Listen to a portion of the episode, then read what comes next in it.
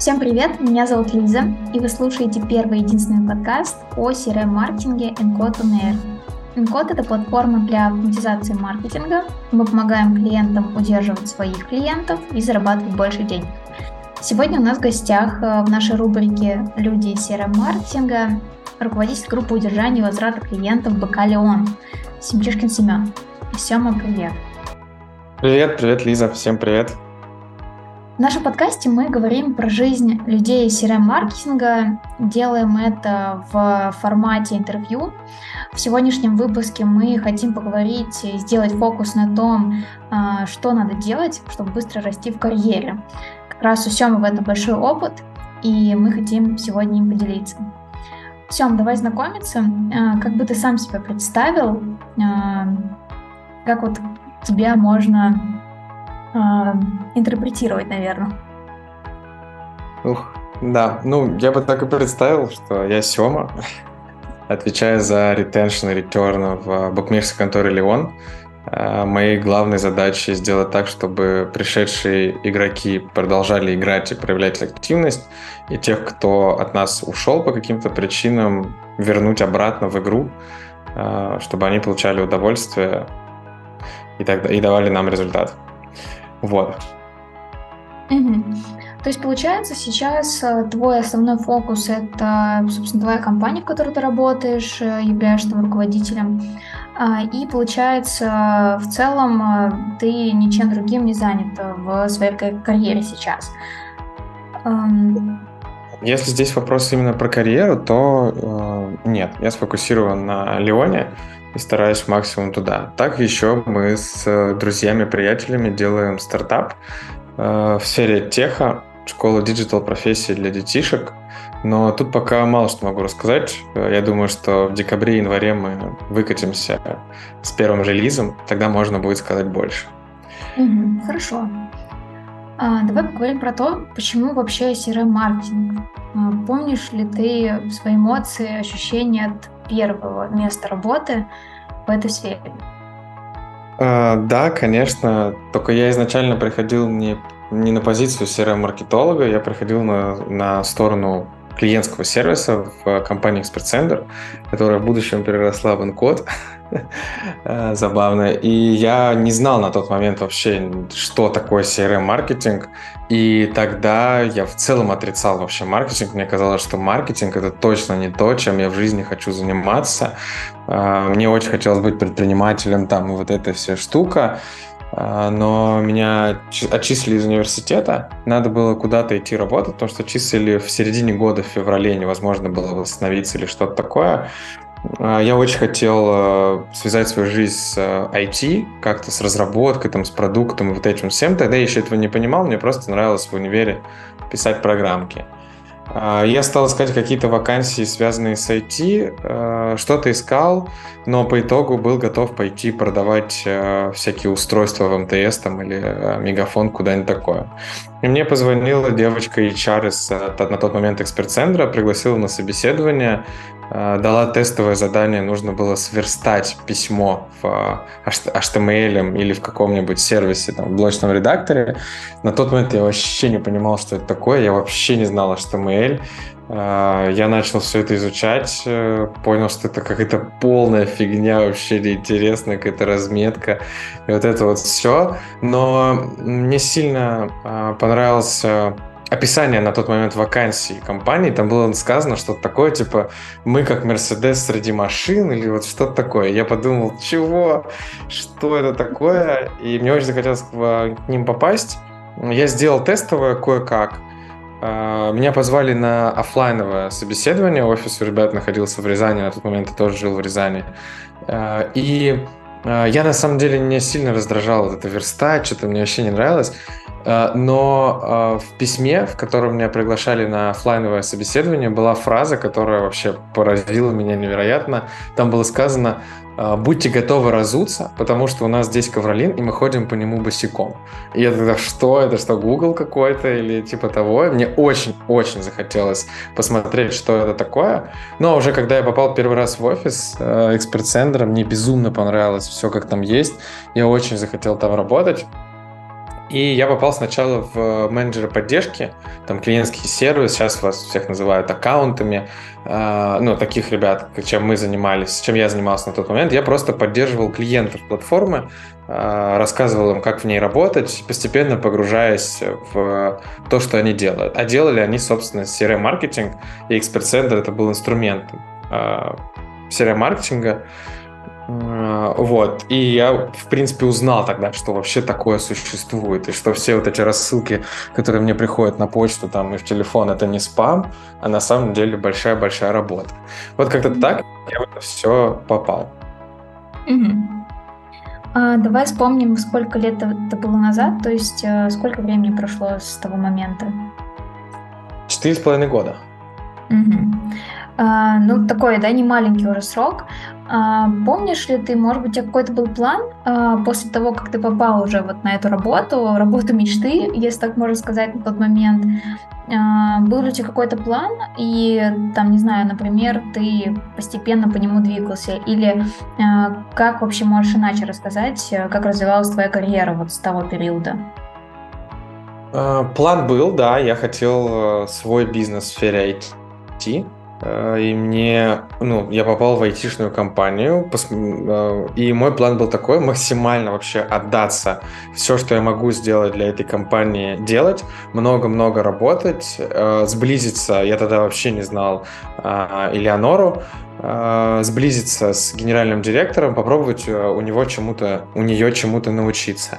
План был примерно такой. Мы, на самом деле, э, так как Эля супер открытый человек, э, достаточно быстро сблизились. Я стал подглядывать, так сказать, над тем, как она делает бизнес, как она вообще подходит к своим клиентам, как все это взаимодействует, как вообще устроен бизнес в IT. На тот момент мне было 20 лет или 19, ну что-то совсем мало, не все, конечно же, я, наверное, понимал, но план был просто делать, э, очень-очень хорошо делать свою работу а, и учиться делать э, бизнес в IT. А, вот. И, собственно, я как-то по нему шел, шел, шел, пытался что-то делать свое в целом вообще как предприниматель и что-то айтишное пытался делать. Или мне как раз помогало, то есть план мой в целом работал. Mm-hmm. Вот. А потом э, случилось выгорание, достаточно сильное, от которого я долго, на самом деле, не мог отойти. Я уволился уже на тот момент из Инкода. Э, уволился из Инкода, попал в э, Skillbox, параллельно делая э, тоже школу программирования для детей. То, что мы делаем сейчас, только на, на уровне гораздо-гораздо более низком на тот момент. И как-то меня было, короче, тяжело, на самом деле. Мне казалось, что вообще я занимаюсь не тем. Skillbox я пошел CRM-маркетологом.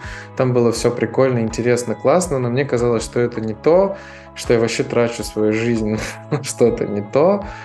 А, а потом я этим переболел.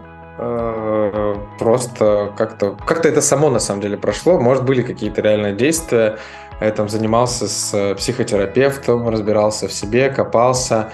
А, пробовал снова уйти, менял работы, а, После скиллбокса был Wargaming, потом Paulin School. А, по Wargaming я пробыл 3 месяца, в Paulin School я пробыл 5 месяцев. Особо не получалось, буду тоже честен. Не то, чтобы были какие-то крутые результаты. И я подумал, что серый маркетинг это не мое, на самом деле, мне вообще этим не нравится. Последний раз я себя классно чувствовал как раз-таки в Encoде. А, когда был на стороне клиентского сервиса. И тут мне пришла мысль в голову снова вернуться на сторону клиентского сервиса, только уже не в платформу, а пойти в агентство, потому что у меня уже есть опыт ну, серой маркетолога непосредственно, я понимаю, как этот рынок устроен, я понимаю, как это все работает, мне, кажется, нравится продавать, э, я подумал, что мне надо в агентство, так и попал в MailFit, но тоже не срослось, потому что на самом деле продавать мне не нравится. И вот уже после MailFit э, я такой, типа, не знаю, совсем э, запутавшийся чувак, который думал, что здесь нет, не здесь, и не тут, и не там. Э, я просто сел и подумал, так, мне нравятся игры, э, мне вроде бы нравится маркетинг, потому что все-таки я в нем.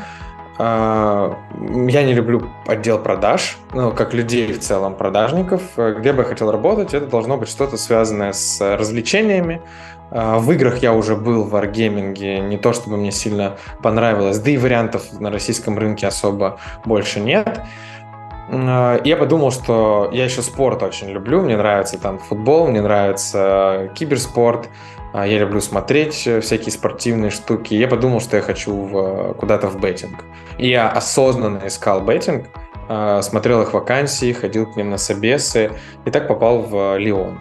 И вот уже а, полтора года я работаю в Лионе, нет мысли уходить, я точно понимаю, что я на своем месте, я точно знаю, куда мне расти, что мне нужно делать, чтобы приносить результаты и становиться круче. Ну и параллельно я делаю э, то, что, то, о чем всегда мечтал, делаю что-то свое, то есть иду еще в предпринимательский путь. Э, вот как-то так. Слушай, ну довольно интересный путь получается, учитывая, во-первых, э, то, что сферы были разные, да, и то, что в целом это такой опыт еще разный, поработать на клиентском сервисе, поработать в компании уже внутри, это совсем, ну, разные вещи. А, мне вот интересно немножко покопаться в том, что ты сейчас рассказал. А, первый вопрос, который меня интересует, э, как вот э, перейти из клиентской поддержки в работу CRM-маркетологом, потому что, ну, кажется, что это как будто бы ну, там, да, с одной стороны, две позиции расскажу. С одной стороны, это кажется, что в целом не очень-то и сложно, да, учитывая, что ты работал с большинством бизнесов, причем разных, и наверняка там, да, набрался у них опыта. Вот, но с другой стороны, это кажется, что довольно сложная штука, потому что все-таки в клиентском а, сервисе, в техподдержке одни процессы, да, в сером-маркетинге это уже такой немного как э, самонаводящая ракета, да, который должен принимать решения, э, находить, может быть, даже подрядчиков, э, настраивать сервисы и все другой, да, уже. Вот э, как у тебя этот этап прошел? Э, может быть, ты отмечал для себя какие-то вот э, моменты, которые точно надо было сделать, или, например, то, что не надо было делать вот в этом переходе? Хороший вопрос. Э, слушай, ну, во-первых, сначала я из, э, мен, из аккаунт-менеджеров, менеджеров поддержки переходил постепенно в продажи, то есть уже в инкоде я начинал э, продавать потихоньку mm-hmm. платформу. Соответственно, чтобы продавать, э, ты должен ну, вообще понимать, как устроено то, что, ну, типа, да, мы продаем какое-то решение, чтобы закрыть какую-то боль. А, и вот как это, э, чтобы продать это решение, ну я так тогда мыслил, а, чтобы продать это решение, мне нужно хорошо понимать, что у, клиента болит. Болит у него, собственно, CRM-маркетинг, поэтому а, пришлось больше в него погружаться. Там я гонял на какие-то конференции, больше общался с клиентами, там читал статейки и так далее. Но при этом у меня оставалось... То есть я переходил плавно из аккаунтов бездевы, сейчас модное слово, а, в продажники, на самом деле. Переходил в продажники, но у меня оставались большие достаточно клиенты в поддержке. Ну, то есть у меня остались там, по-моему, 4-5 клиентов, которые были такие достаточно проектные. То есть мы их тогда называли проектные э, клиенты, потому что они требовали много внимания, они требовали глубокого погружения. И одним из таких клиентов э, был Skillbox. Я не, под, не, не поддерживал Skillbox напрямую, э, я помогал в сотрудничестве с там еще одним чуваком. То есть э, этот э, чувак был просто гораздо более опытней, Э, он мне помогал, э, и вот мы с Skillbox как бы вместе. Э, собственно, я просто погружался в то, что вообще делает Skillbox. Skillbox был тогда на стадии большой интеграции своей внутренней базы данных с на тот момент эксперт-центром. Сейчас я даже не знаю, честно, где они.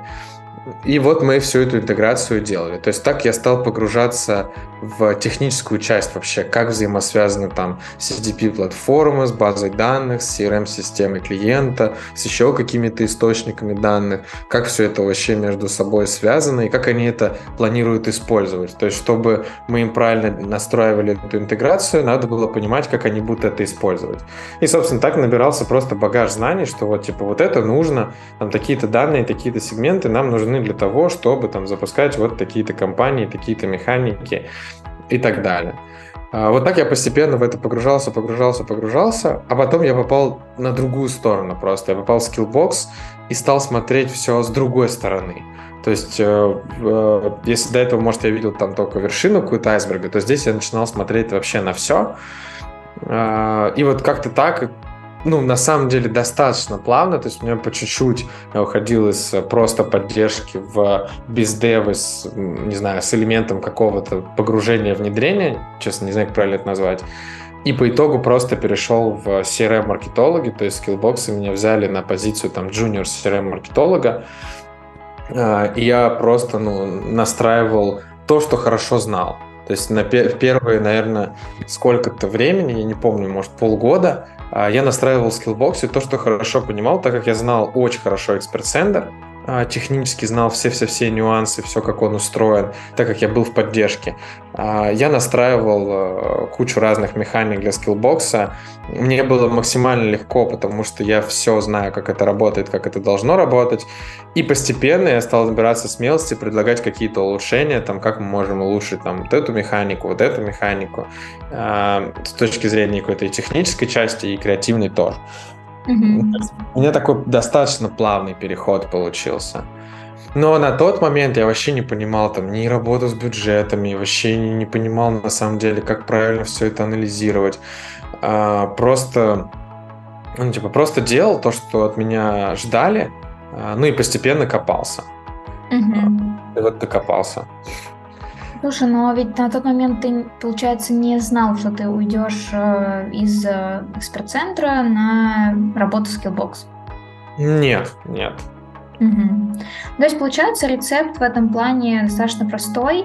А, больше погружаетесь э, в клиентские да, сервисы, клиентские проекты, а, лучше так, наверное, назвать, и а, понимаете задачи а, именно бизнесового характера, чтобы просто, опять же, понять, как это строится. Плюс хорошо знаете платформу, это уже когда как по умолчанию, а, и в целом готов будьте готовы к чему-то новому, потому что многому придется учиться. Это если говорить про переход с клиентской поддержки на сторону работы с клиентом. Можно я здесь еще влезу? Я бы, знаешь, как сформулировал? Да, в целом все так. А, я бы сказал, что а, можно в целом всегда задавать себе вопрос. Это как раз-таки вот э, в инкоде меня так научили. А как я могу помочь клиенту? То есть, как я могу помочь клиенту сделать его, а, там, не знаю, жизнь лучше? То есть, допустим, э, не важно, что он попросил меня, типа, Сема, а как вот такой сегмент настроить?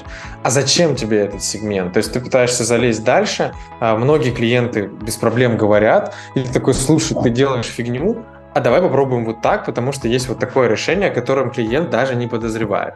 И когда ты стараешься все время докопаться до сути, то есть, да, какую задачу клиент хочет закрыть, а, это помогает больше как раз-таки погружаться и нарабатывать какой-то поток знаний, а, ну, не знаю, объем знаний, которые потом, на самом деле, не знаешь, когда пригодятся. Мне до сих пор пригождаются знания, которые я когда-то кому-то настраивал в эксперт-центре. Mm-hmm. Что перебил. Хорошо. Это было круто, поэтому ничего страшного. А, расскажи, пожалуйста, вот такую вещь, а, что вот из твоего а, такого карьерного опыта принесло тебе, наверное, наибольший опыт в плане продвижения по карьерной лестнице? То есть, может быть, это была какая-то одна компания или несколько сразу, но вот то, что тебе запомнилось и дало наибольший рост э, в понимании, может быть, бизнеса, роста именно как руководителя. Ну, наверное, слушай, тут, конечно, может быть, стоит зарыться и подумать, но первое, что пришло в голову, э, наверное, не совсем связано с hard skill ами, а связано с с ответственностью, что ли. Не... Короче, мне когда-то Эля э, сказала такую классную фразу, типа, Сем, ты самоуверенная жопа. И мне, я вообще, типа, люб... мне нравится самоуверенность и вот это вот все, но в какой-то момент это стало привод... ну, плохо на меня влиять. То есть я типа такой, я все знаю, я все умею, у меня вообще все получится, и все, что я делаю, это просто невероятно крутые штуки. А в какой-то момент у меня просто ну, череда косяков началась из-за того, что и появилась, вылезла невнимательность, которая в целом у меня есть такая проблема невнимательности, я не самый внимательный человек. А, в целом, как бы я стал не перепроверять там, где нужно перепроверять. И э, я не признавал эту штуку, потому что ну, я ж крутой, типа я ж все могу, у меня все получается.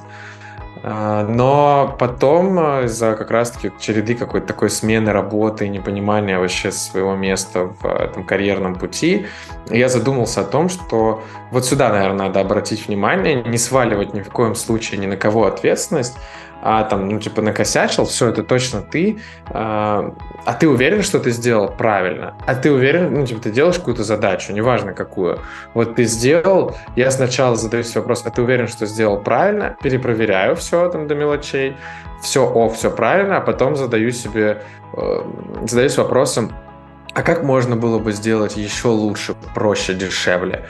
И если сходу никаких ответов, а, даже таких, знаешь, типа там, ну, можно было бы вот это, но для этого там есть какой-то гемор. Если вот таких э, ответов сходу не приходит, то кажется, что решение реально крутое. Ну, то есть, если оно, если закопаться, всегда можно найти решение лучше, но если оно быстро не пришло, то, наверное, сейчас это идеальный вариант. Если быстро приходит решение, которое ты даже сходу не можешь решить, то, может быть, стоит ну, подумать над еще какими-то вариантами вокруг этого решения. Ну, то есть, допустим, меня пришло решение, что Типа я мог бы улучшить вот эту механику, если бы ресурс IT было больше. Можно зарыться в то, что а точно нужен ресурс IT, а может есть что-то такое в текущем э, моем там, да, возможностях, э, чтобы это сделать. И стараюсь вот такой фигней заниматься. Может, это, конечно, тоже закапывание, но это реально дает э, возможность быстрее двигаться именно по карьерной лестнице, отвечая на твой вопрос, потому что даже если сейчас тебе то, что ты нашел какой-то ответ, не помог, он все равно тебя потом преследует. Ты делаешь что-то другое, такой, о, точно, я вот тут придумывал вот такое, а оно здесь срастется. И ты начинаешь это внедрять. А, то есть вот это какое-то такое копание в поиске наилучшего решения. Но, но не с, чтобы это не аффектило ни в коем случае там скорость и прочее. То есть нашел решение, быстро не придумал, как улучшить, все, отдал в прод, оно начало работать, начало приносить хоть какие-то результаты, а дальше ты садишься и накручиваешь, как тебе эту штуку улучшать. И вот это было таким сейчас, наверное, для меня самый рабочий способ. Я стараюсь не внедрять кучу нового, я стараюсь улучшать текущее. То есть как можно больше гипотез придумывать на то, как сделать текущий результат лучше – без внедрения чего-то кардинально нового.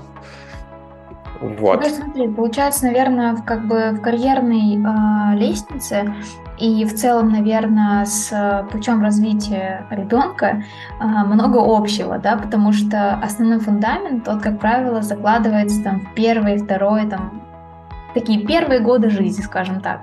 А дальше ты просто уже начинаешь э, усовершенствовать эти скиллы, да, прокачивать, как ты говоришь, э, и просто, блин, реально делать хорошо то, что ты уже умеешь, и оттачивать этот навык.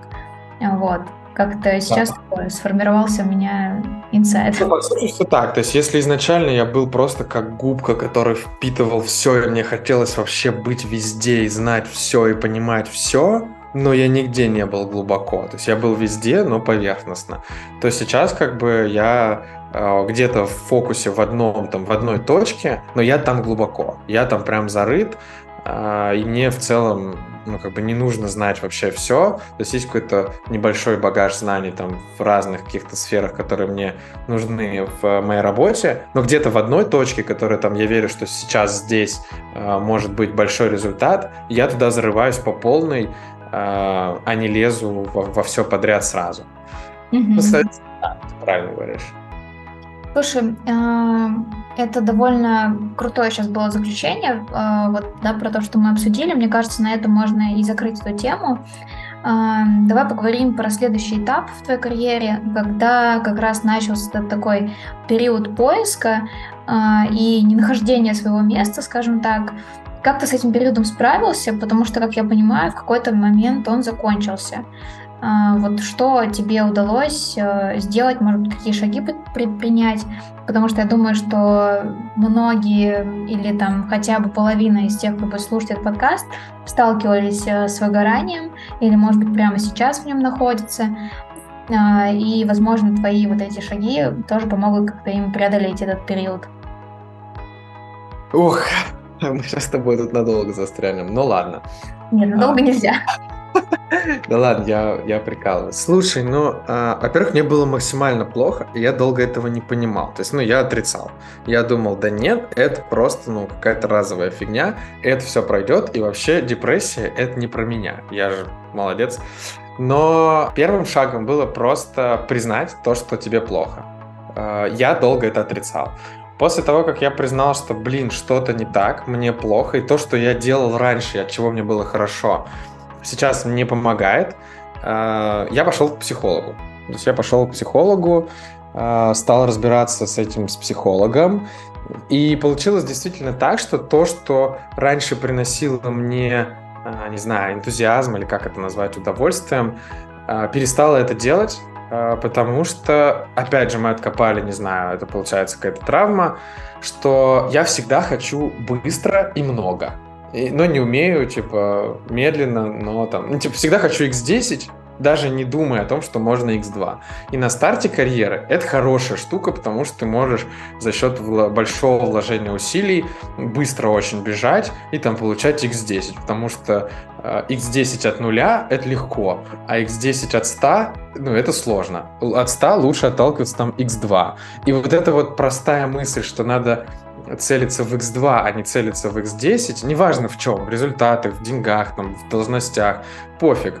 А, целиться не, там, не в какой-то невероятный результат, который сейчас ну, невозможно так прыгнуть. Без промежуточного невозможно. А я думал только вот как мне сразу максимально сигануть. И так как у меня это не получалось, а, я зарывал себя, что вот, типа, достаточно работы, я вообще бесполезен, я точно делаю не то, что мне, там, не то, что я должен делать, потому что результата x10 его не было. Был x2, x3, а, но не было x10. И это мне, я очень долго этого не понимал, короче. А, а потом просто принял и такой думаю, ну, попробую x2. И стало получаться. Вот, собственно, и весь, э, весь рецепт. То есть сначала нужно признать, а, что это действительно есть, что ты там в депрессии или тебе плохо, я не знаю, или ты там что-то не так. А потом попробовать найти причины, а, да, почему это не так и что ты сейчас делаешь, чтобы это исправить, мне помог э, терапевт. Не знаю, как у других, может быть, просто какие-то люди. Но еще могу сказать, что об этом точно стоит рассказывать. Ну, то есть там друзьям, не знаю, родным, тем, с кем ты в хороших отношениях или тем, кого ты считаешь авторитетом, стоит об этом рассказывать. То есть прям говорить, мне больно, мне больно там вот тут, вот тут, вот тут, потому что, вероятно, они либо это уже проходили, либо знают, что делать. Либо знают людей, которые знают, что делать. А я э, мало рассказывал, потому что ну, я же классный, как мне может быть плохо? Не, mm-hmm. мне должно быть все хорошо. А, вот.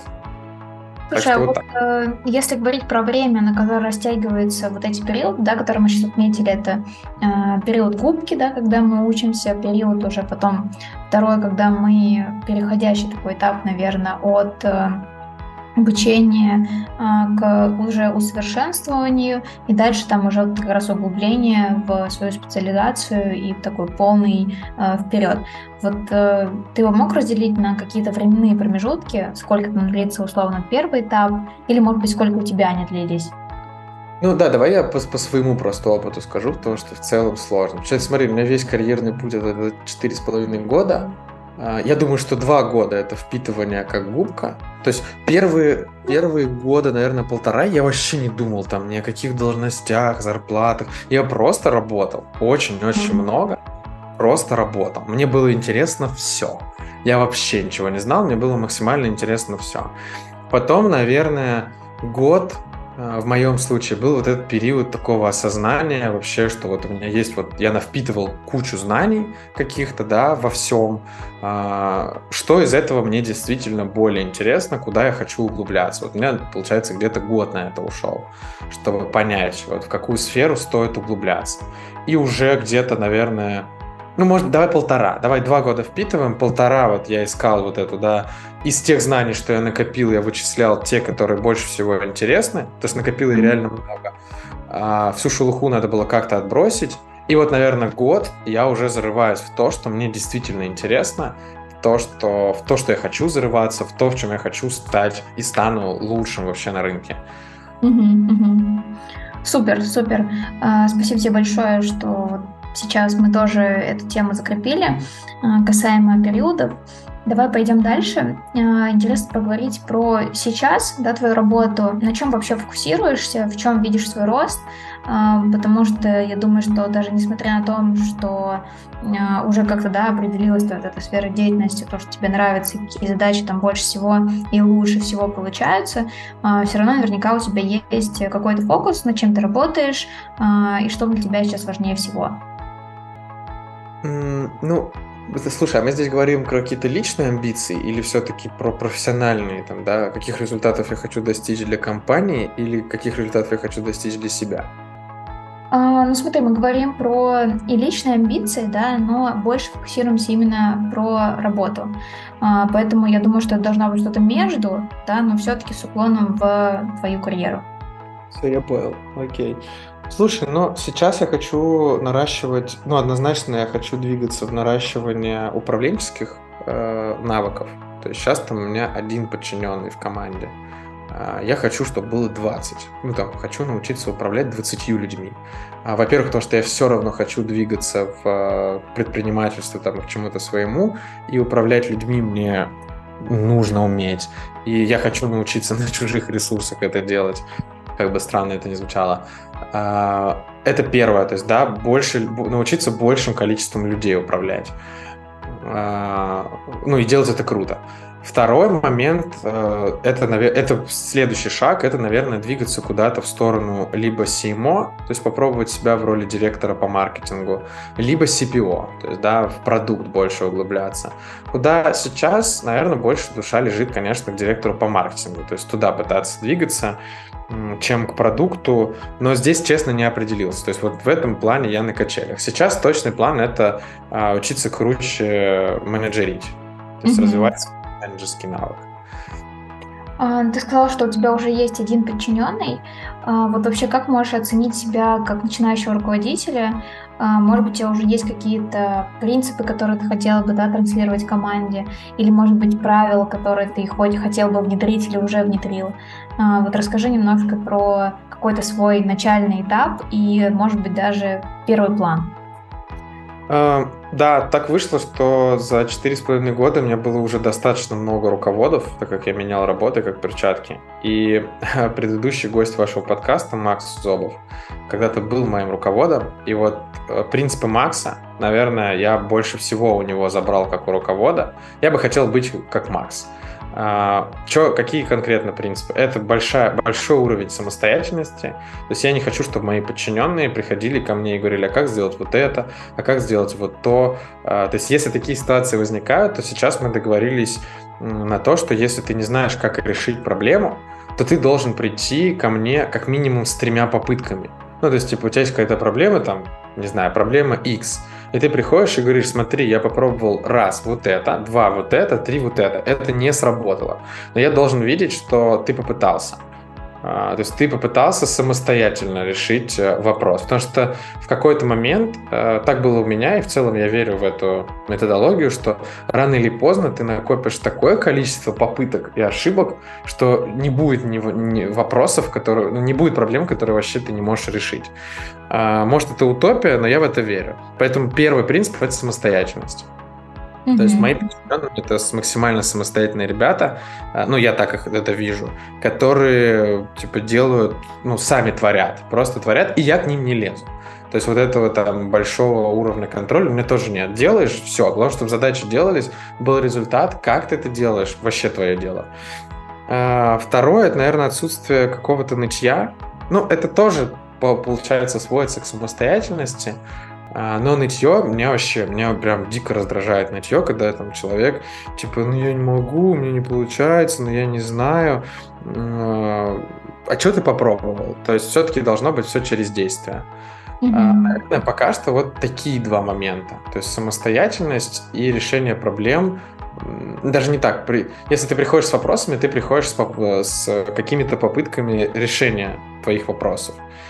Там, как минимум, типа, знаешь, ну, я погуглил. Это тоже ведь решение. Часто же я mm-hmm. точно знаю, ты и сам так делал. Когда лень гуглить, ты просто идешь к человеку, который точно знает, и говоришь, слушай, я что-то не смог найти, а как вот это? И когда один раз меня спросили, а какой запрос ты вбивал, мне пришлось реально идти вбивать в какой-то запрос, и там на первой странице был ответ на мой вопрос. Меня подловили вот на такой фигне. А, кстати, по-моему, это Макса был, не, не помню. Кто-то, кто-то. И я такой, типа, ну, хотя бы погуглить. То есть минимум, что можешь сделать, это поискать инфу в интернете.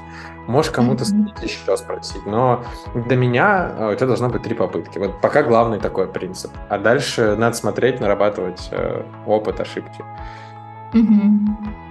Слушай, ну, э, хочу такой, наверное, вопрос задать э, по касаемо твоему, наверное, ответу. Э, складывается впечатление, да, что ты э, много учишься.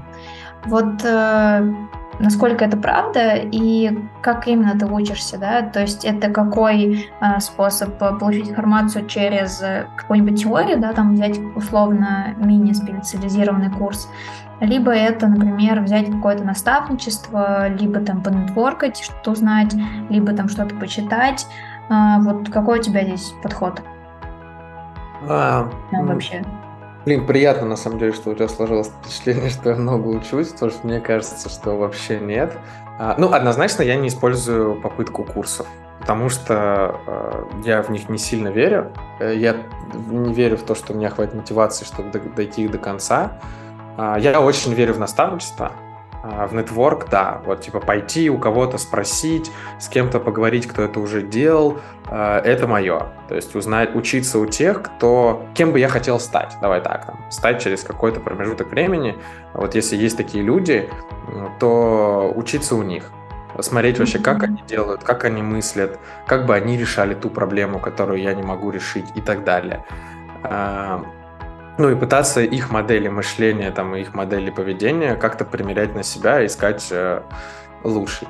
А так, в целом, э, наверное, сейчас больше всего у меня работает просто метод проб.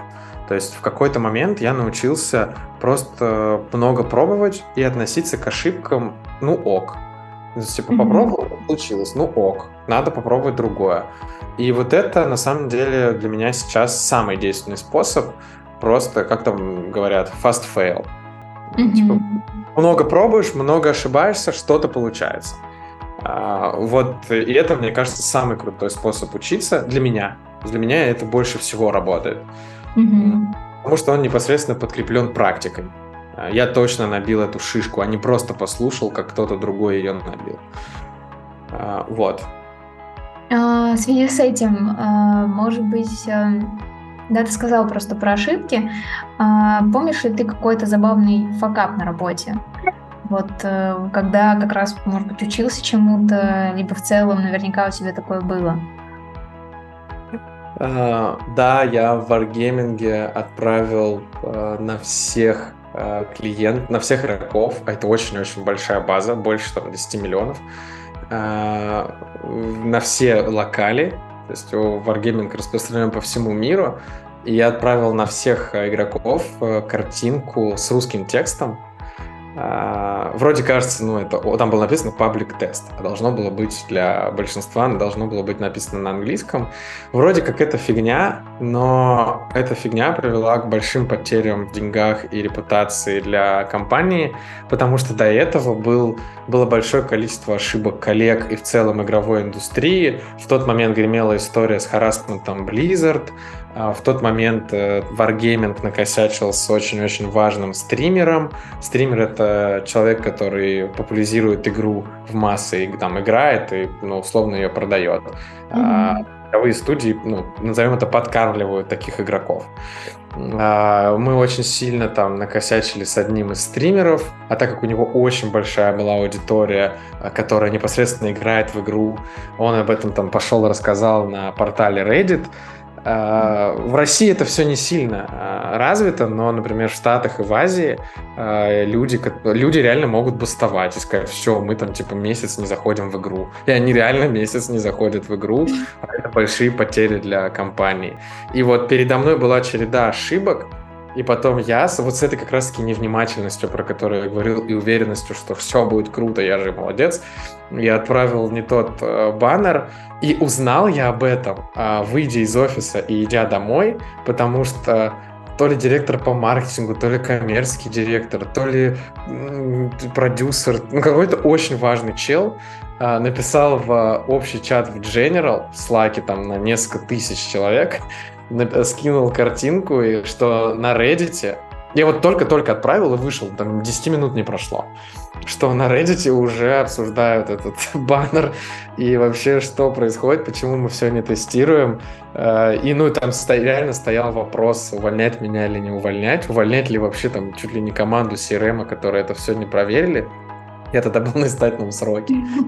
Э, ну, короче, была очень страшная история, но ничего, я вернулся в офис, э, и мы вместе с моим тогдашним руководом, Аней, ну, в основном, на самом деле, она, а, просто подменили картинку а, ну, на, в облаке, на хосте, и там ее увидело не так много людей, что-то, по-моему, 700 тысяч успели увидеть картинку там из 10 условно миллионов.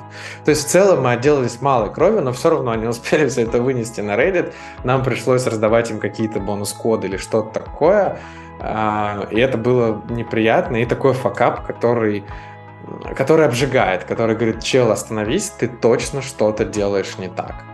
Mm-hmm. И вот тогда как раз-таки я и задумался о том, что слишком много самоуверенности, слишком много невнимательности, мало там тестов, мало перепроверок себя а, и так далее. Ну вот был такой большой, на самом деле, и забавный, и очень большой факап, а, но меня не уволили, все более-менее обошлось. Ну, круто, что все получилось разрулить. А, я делалась малой кровью, а зато теперь, да, на всю жизнь это запомнится. А, давай поговорим про а, как раз другую часть, да, твоей жизни, личную уже жизнь, а, и поговорим про время, которое ты проводишь вне работы.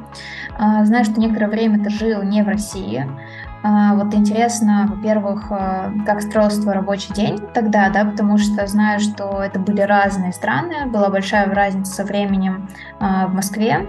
Вот как вообще подготовить себя к такому переезду, если это возможно, да, и как построить свой день, чтобы это было максимально комфортно? Потому что я думаю, сейчас тоже многие люди живут за границей, и, возможно, это тоже поможет им настроить свой график. Да, э, я прожил, получается, почти полгода на Бали. Э, там разница во времени 5 часов с Москвой. То есть, когда в Москве, например, 12, э, на Бали уже 5 вечера. То есть, это плюс к Москве 5 часов. Блин, нет, подожди, наверное... Нет, минус. Минус 5 часов. Sorry. Когда в Москве... Сейчас, когда в Москве 6 часов вечера, у нас было 11. Ну да, да, все-таки плюс. Неважно. А, в Москве плюс, к Бали минус. Sorry, я немножко запутался. Но а, поначалу я за это переживал. Потому что я думал, ну как я буду работать? Все там по Москве, у меня много созвонов. Что я буду делать? А потом я просто пообщался с русскими балийцами, так сказать, кто давно уже там живет. И они мне поведали на самом деле другую сторону этой условно проблемы, потому что на самом деле это просто один сплошной кайф. Я просыпался в 9, там, в 10 часов по местному времени, в Москве было 5 утра, 4-5 утра. Mm-hmm. Я ехал э, на пляж, купался, делал массаж, вкусно ел, приезжал домой, там занимался, играл в PlayStation, занимался какими-то своими делами, потом шел обедать, Москва просыпалась. ну, просыпалась, условно, там, моя рабочая, да, Москва, Москва просыпалась, я уже там после массажа, пляжа, вкусной еды и вот этого всего, я максимально проснувшийся, я уже максимально, а, как сказать, разогнавшийся в жизнь. Это было, наоборот, большой плюс, и я бы сейчас вернулся к тому, а, тому ритму жизни. Но я даже пытался это делать э, по московскому времени, но это невозможно. Надо в 6 часов вечера по Москве ложиться спать, ну, там в 7. И когда там, не знаю, тебя кто-то зовет гулять, или там твоя девушка, или еще кто-то ходит по дому, что-то делает, а ты такой, типа, я буду спать, и чтобы в 4 утра встать. Короче, не получается. Социальная жизнь, она затягивает. А когда все так живут, это легко получается, поэтому если если мы говорим, например, там, про Азию какую-то, то надо, наоборот, это использовать в кайф.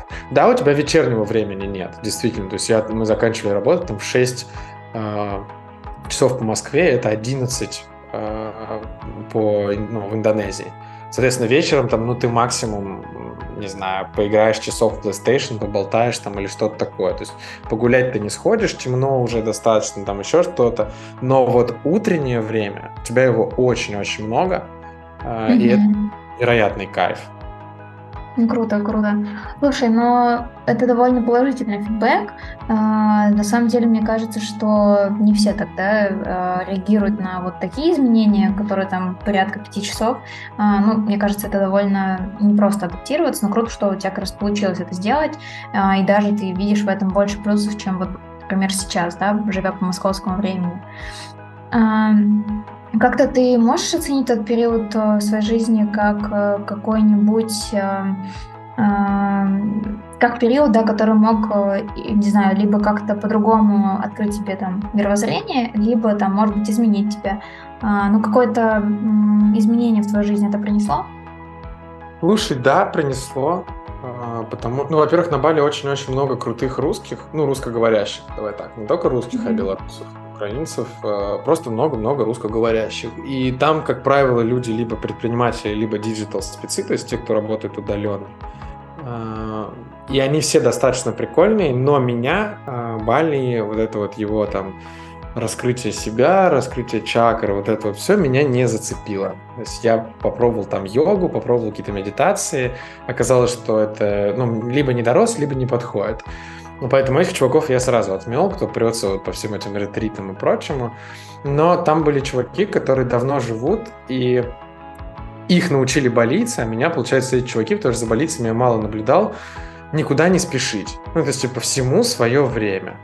А, это люди, которые приехали из Москвы, там, из Питера, с дикого бешеного темпа жизни. Сейчас они могут опаздывать, они никуда не спешат. Если у них, типа, там, ну, что-то, они куда-то опоздали, они такие, ну, ладно, пойду поем, там, пойду, не знаю, посмотрю на океан, пойду с кем поболтаю. Как-то стали жить проще, а, потому что болицы и индонезийцы, наверное, в целом, они живут на таком чиле. У них миллиард праздников, там, каких-то, мне кажется, они стабильно раз в неделю какие-то церемонии все, всем островом проводят, куда-то идут. И для них это крайне важная часть жизни. Они так перезаряжаются, отключаются. И вот э, полгода там научили меня, наверное, тоже проще относиться, что ли, к жизни. Ну, типа, ну, не получилось сегодня закрыть какую-то задачу. Ну, ладно, завтра закрою. Ну, как бы никто не умер, никто не умрет от этого.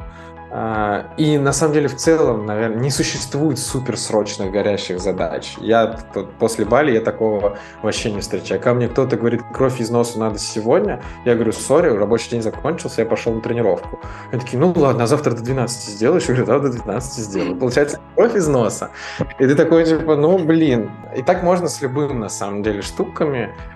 Э, и вот этому, наверное, Бали меня научил. Больше, конечно, русскоговорящие ребята на Бали, потому что они больше этого видели. Но я как-то тоже к этим проникся и стал проще как-то относиться ко всему. Mm-hmm. Да, не спешить, потому что реально всему свое время. Все приходит вовремя, э, и это круто. Вот.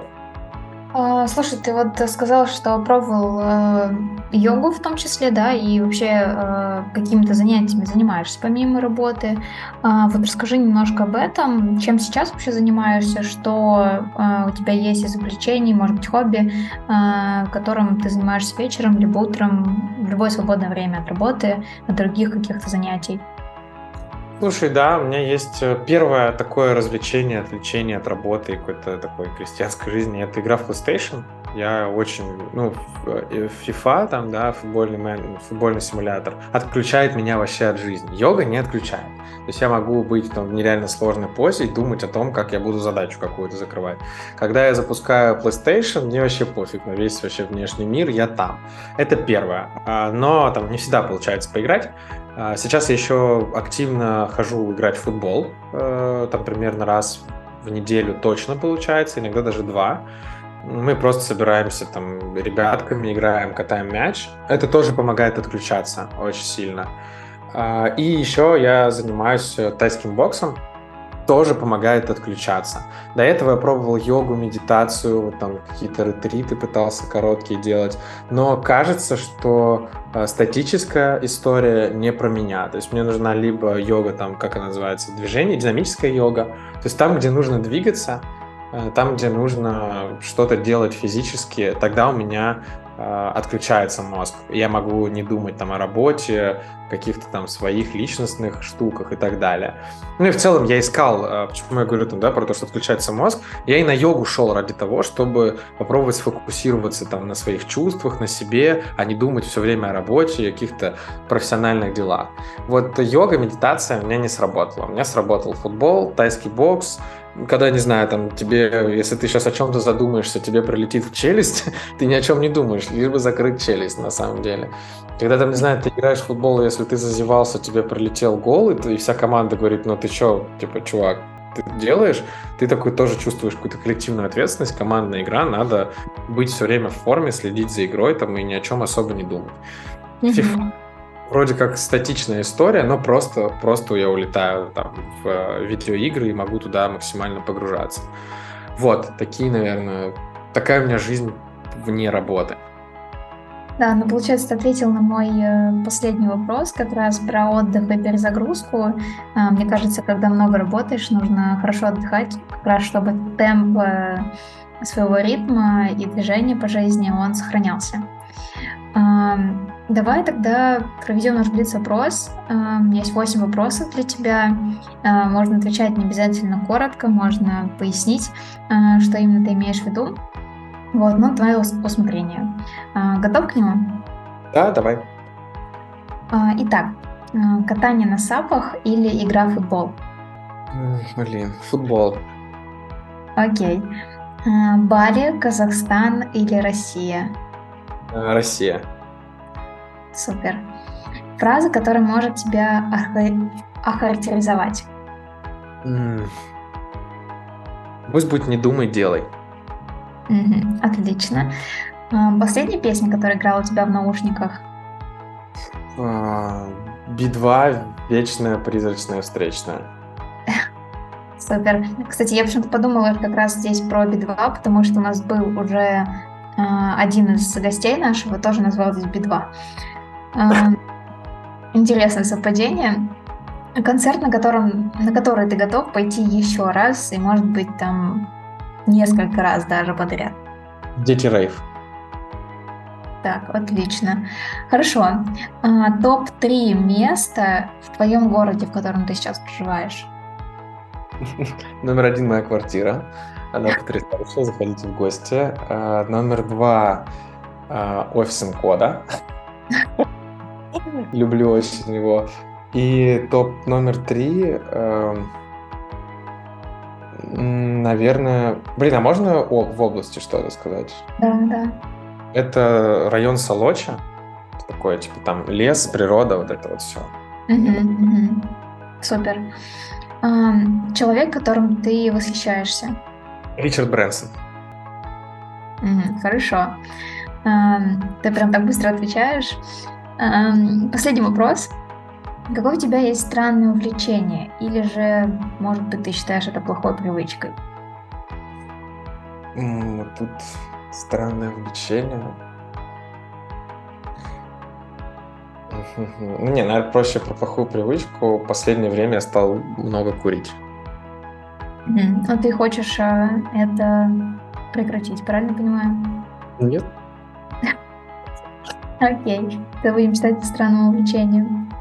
Это у меня все. Э, спасибо тебе большое, что нашел время для нашего подкаста. Мне кажется, очень полезный выпуск получился для тех, кто э, хочет, э, во-первых, да, активнее расти в карьере, или для тех, кто собирается только попасть в IT, в CRM-маркетинг. Мне кажется, это будет такой хороший трамплин для вот, попадания в эту сферу. С вами была я, Лиза из команды Encode. Слушайте только полезные интервью и теряйте связи со своими клиентами. Всем пока!